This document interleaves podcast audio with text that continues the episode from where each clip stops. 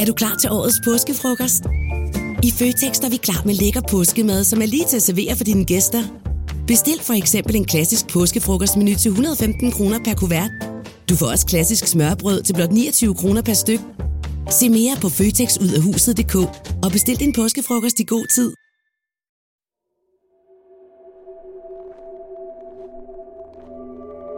Det var en kold novemberdag i 1998. Den første sne var faldet, og frosten sikrede, at sneen blev liggende. Et yngre par gik langs kanalerne ved slusen i den svenske hovedstad Stockholm.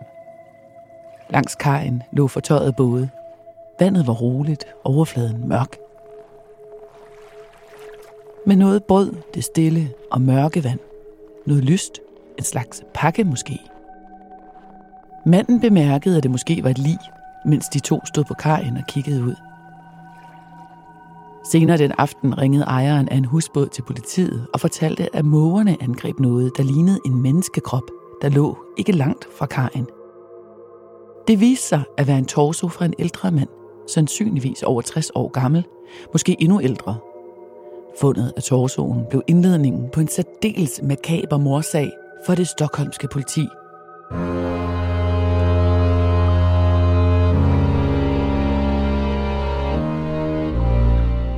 Du lytter til Mor i Nord. En podcastserie om nogle af de mest opsigtsvækkende drabsager fra Norden.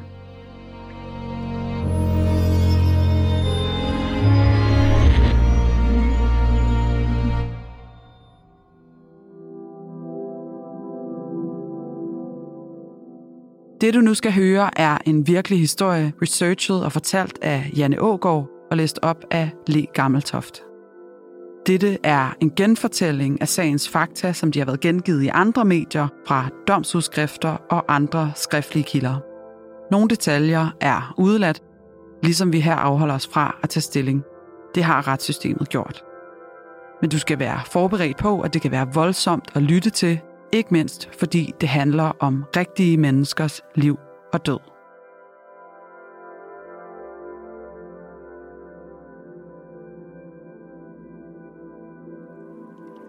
Det var professionelle dykkere, der fik opgaven med at bringe torsoen i land, og det viste sig, at den manglede både arme, ben og hoved.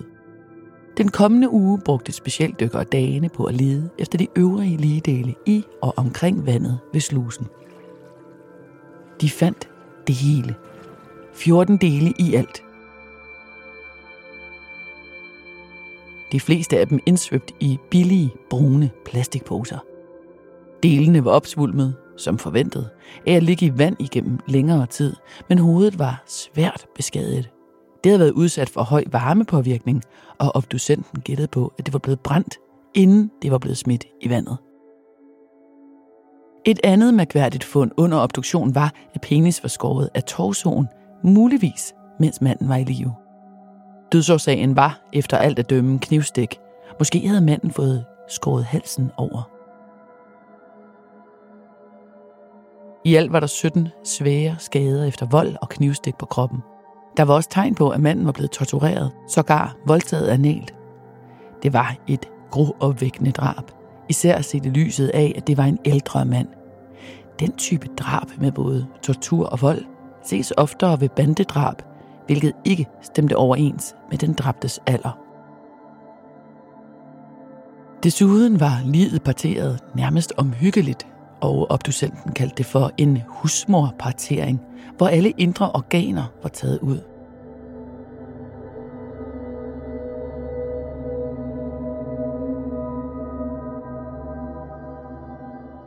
Kriminalpolitiets allerførste opgave var at identificere offeret.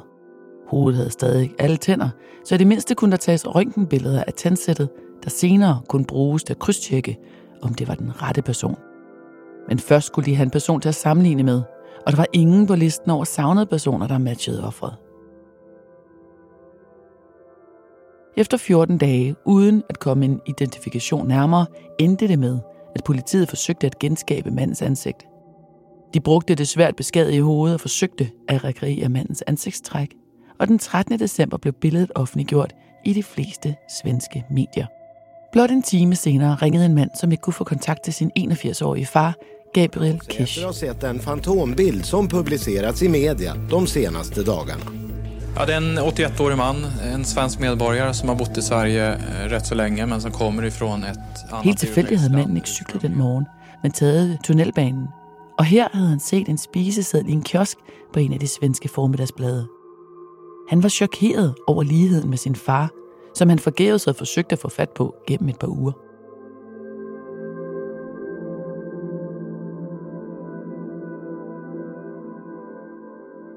Gabriel Kish stammede fra Rumænien, men var indvandret til Sverige i midten af 1970'erne. Først som gæstearbejder, senere som statsborger. Han giftede sig med en svensk kvinde, og de fik sammen en søn. Men i 1993 var Gabriels første kone død, og han sad tilbage mutters alene i lejligheden i udkanten af Stockholm. Efter et par år som enkemand og med svigtende helbred, frygtede Gabriel at blive sendt på plejehjem, hvilket han for alt i verden ville undgå. Så i stedet lå Gabriel sin familie i Rumænien vide, at han var på udkig efter en ny kone. Og i efteråret 1995 fik han bid. Han blev introduceret til en langt yngre kvinde, den 42-årige Maria, der var uddannet elektroingeniør. Den lyshårede og bebrillede kvinde var fraskilt og havde en voksen datter. Hun virkede godt begavet, rolig af sind, og de to udvekslede breve gennem et år, inden Gabriel tog til Rumænien for at møde hende. Maria kunne lide den besindige ældre mand og så en mulighed for at komme til Vesten. Og den 78-årige Gabriel var træt af livet som enkemand og ønskede selskab, nærvær og omsorg. I januar 1997 blev de to gift på rådhuset i Stockholm, og Maria rykkede ind i lejligheden 8 km syd for centrum. Nu var hun som sporløst forsvundet, og ingen på sprogskolen havde set hende i flere uger.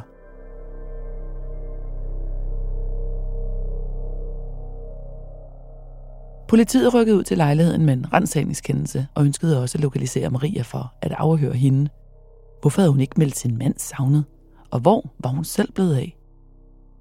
I lejligheden var der ingen Maria, men der var gjort uhyre grundigt rent. Især var badeværelset skinnende rent. Det fik efterforskerne til at bede teknisk afdeling om at undersøge bopælen som et muligt gerningssted. På trods af den grundige rengøring var der spor efter en forbrydelse. Første fund var en brødkniv i køkkenet, hvor der stadig sad mikroskopiske rester af indtørret blod under træskæftet. Der var også mærkværdige tegn på bagepladen i ovnen. Det lignede næsten et aftryk af et ansigt. På trods af den grundige rengøring, sad der stadig bitte små rester i hjørnerne af bagepladen, der viste sig at indeholde DNA fra Gabriel Kish. Øverst i ovnen havde et lille tyndt hår sat sig fast i selve grillelementet. Der var næppe nogen tvivl om, at Gabriel var blevet dræbt i lejligheden, og hans hoved var lagt ind i ovnen og bagt ved høj temperatur.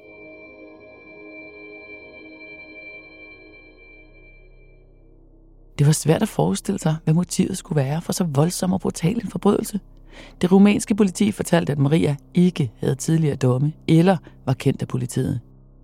Men hun var forsvundet fra Sverige, og det rumænske politi fandt hende hjemme hos datteren. Her afhørte de Maria, der var forbavset og undrede sig over sin mands voldsomme død, men i øvrigt afviste alle beskyldninger. Da hun rejste til Rumænien, var det for at besøge familien, og der havde Gabriel været spillevende. Det svenske politi bedømte, at de ikke havde nok til at få Maria Kish udleveret til Sverige. Men den 21. december begærede politiet hende varetægtsfængslet in absentia, altså uden at hun var til stede.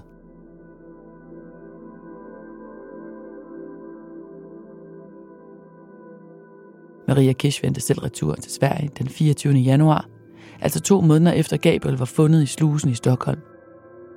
Men låsene i parets lejlighed var udskiftet, så hun ringede til Gabriels søn for at få adgang, og han adviserede politiet flux. Maria blev anholdt samme aften, og det blev indledningen på en langvarig varetægtsfængsling og utallige afhøringer. Gør dig klar til episke film med et episk tilbud. Nu for en tidsbegrænset periode får du Disney Plus for kun 19 kroner per måned i 3 måneder. Tilbuddet gælder til og med 14. marts for standard med reklamer. Tilmeld dig nu for kun 19 kroner per måned i 3 måneder. Disney Plus. Mere end du forventer. Tilbuddet gælder for kunder uden et aktivt abonnement. 18 plus. Fornyes automatisk til 49 kroner per måned. Vilkår gælder. Politiets undersøgelser havde i mellemtiden vist, at parets ægteskab knirkede. De to nygifte sov nok i samme seng, men de havde aldrig sex. Måske var ægteskabet mere af fornuft end følelse. Og det viste sig også, at parret havde været uenige om penge. Gabriel havde sin folkepension og forsørget sin unge hustru, mens Maria gik på sprogskole inde i byen hver dag for at lære svensk og dermed kunne søge et job som elektroingeniør. Men uden Gabriels viden overførte hun hver måned omkring 3.000 svenske kroner til sin datter Rumænien fra parrets fælles konto, svarende til ca. 2.200 danske kroner. Det gav et voldsomt indhug i den daglige økonomi, og da Gabriel opdagede overførslerne, blev han rasende forbød hende at fortsætte. Oveni skændes parret også om de daglige pligter. Gabriel forventede, at Maria skulle gøre rent, vaske tøj og lave mad, ganske som hans første hustru havde gjort det. Men Maria var ikke verdens bedste kok. Da hun i slutningen af oktober havde forberedt et måltid til Gabriel og to gæster, havde maden været uspiselig. Og det havde Gabriel efterfølgende bebrejdet sin hustru.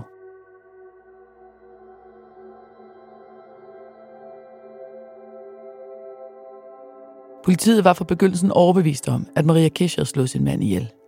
Et vidne havde meldt sig og fortalt, at han havde set en yngre kvinde omkring de 40 ved kanten af kajen, dagen inden ligedelene blev opdaget ved slusen.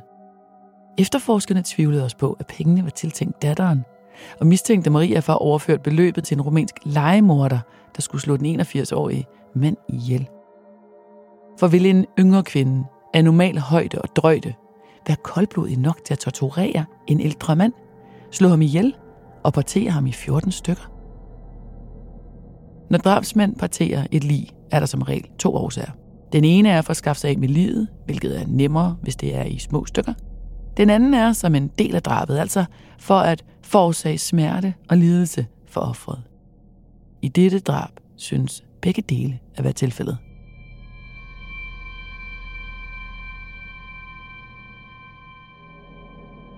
Politiets teori var, at Maria, sammen med en medgerningsmand, havde overfaldet Gabriel og tortureret ham. Enten som hævn over hans behandling af Maria, eller for at få ham til at røbe, hvis han havde gemt kontanter og værdier et sted i lejligheden. Da han døde af en overskåret hals og af de mange knivstik, drænede de ham for blod i badekarret og parterede derefter livet med brødkniven, bid for bid.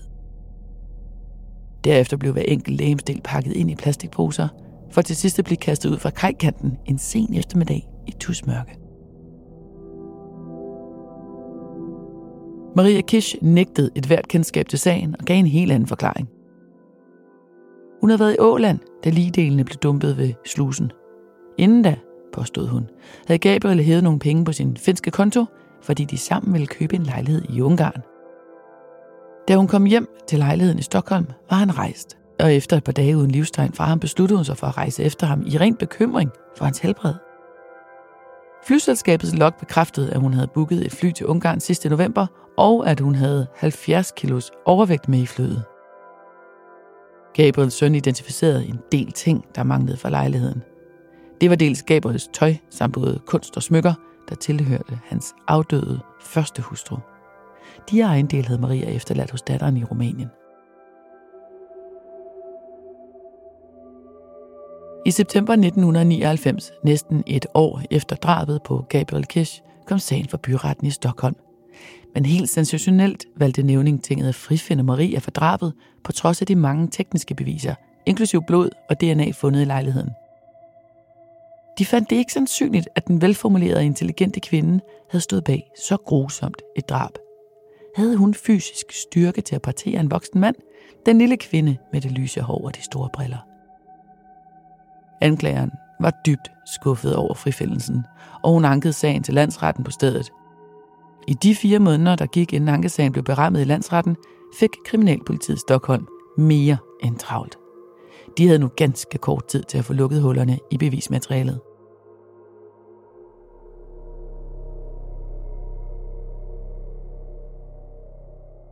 De to svenske kriminalbetjente rejste til Rumænien, hyrede en tolk og interviewede en lang række af Maria Kisches veninder helt tilbage til skoletiden.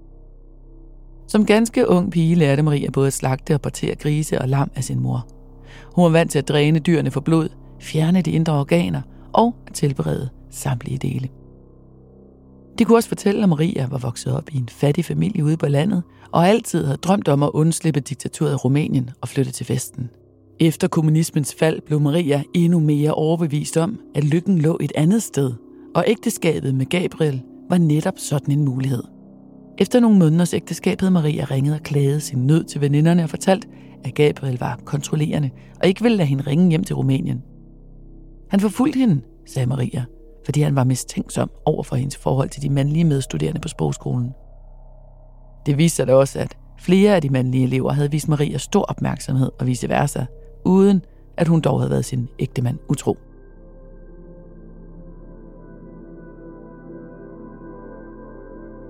To af veninderne fra Rumænien blev fløjet til Sverige og var vidner, da ankesagen kom fra landsretten i år 2000. De kunne også fortælle om hendes hæftige temperament, som hun skjulte bag en rolig facade. Sammen med de mange tekniske beviser, mente et nyt nævningeting, at der var bevis for, at Maria Kish havde dræbt Gabriel. Senere udtalte hendes forsvar, advokat Lars Engstrand, ganske usædvanligt, at hans klient ikke gjorde noget sympatisk indtryk på ham. Det blev der også en anden advokat, der forsøgte at få den svenske højesteret til at tillade endnu en ankesag, men her blev appellen afvist. Der var ingen tegn på psykisk sygdom hos Maria Kish i mentalerklæringen fra retspsykiaterne, og hun blev idømt lovens allerstrengeste straf, nemlig fængsel på livstid, som den fjerde kvinde nogensinde i Sverige. Derefter blev hun dømt til efterfølgende udvisning, og det betyder normalt, at man efter en længere årrække kan søge om at få tildelt en tidsbestemt straf, så fremt man har opført sig eksemplarisk. Men det blev ikke aktuelt for Maria, der blev udleveret til afsoning i et rumænsk fængsel allerede i 2006. Her valgte retten at konvertere livstidsdommen til 26 års fængsel, og allerede i 2011 blev Maria prøveløsladt. Gabriels søn så den korte afsoning som et brist i det europæiske retsvæsen og mener, at 11 år var alt, alt for lidt, set i lyset af, at hun først slagtede den 81-årige mand og bagefter parterede og plyndrede ham. Sorgen og bitterheden føles endnu større, når man ved, hun slap så billigt, sagde sønnen til pressen, da nyheden om hendes løsladelse slap ud.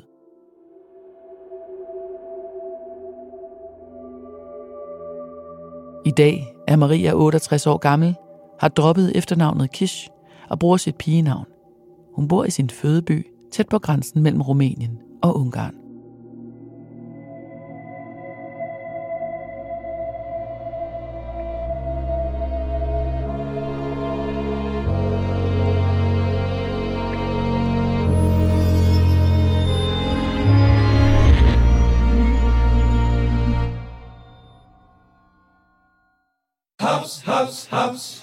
Få dem lige straks. Hele påsken før, imens billetter til max 99. Haps, haps, haps. Nu skal vi have... Orange billetter til max 99. Rejs med DSB Orange i påsken fra 23. marts til 1. april. Rejs billigt, rejs orange. DSB, rejs med. Haps, haps, haps.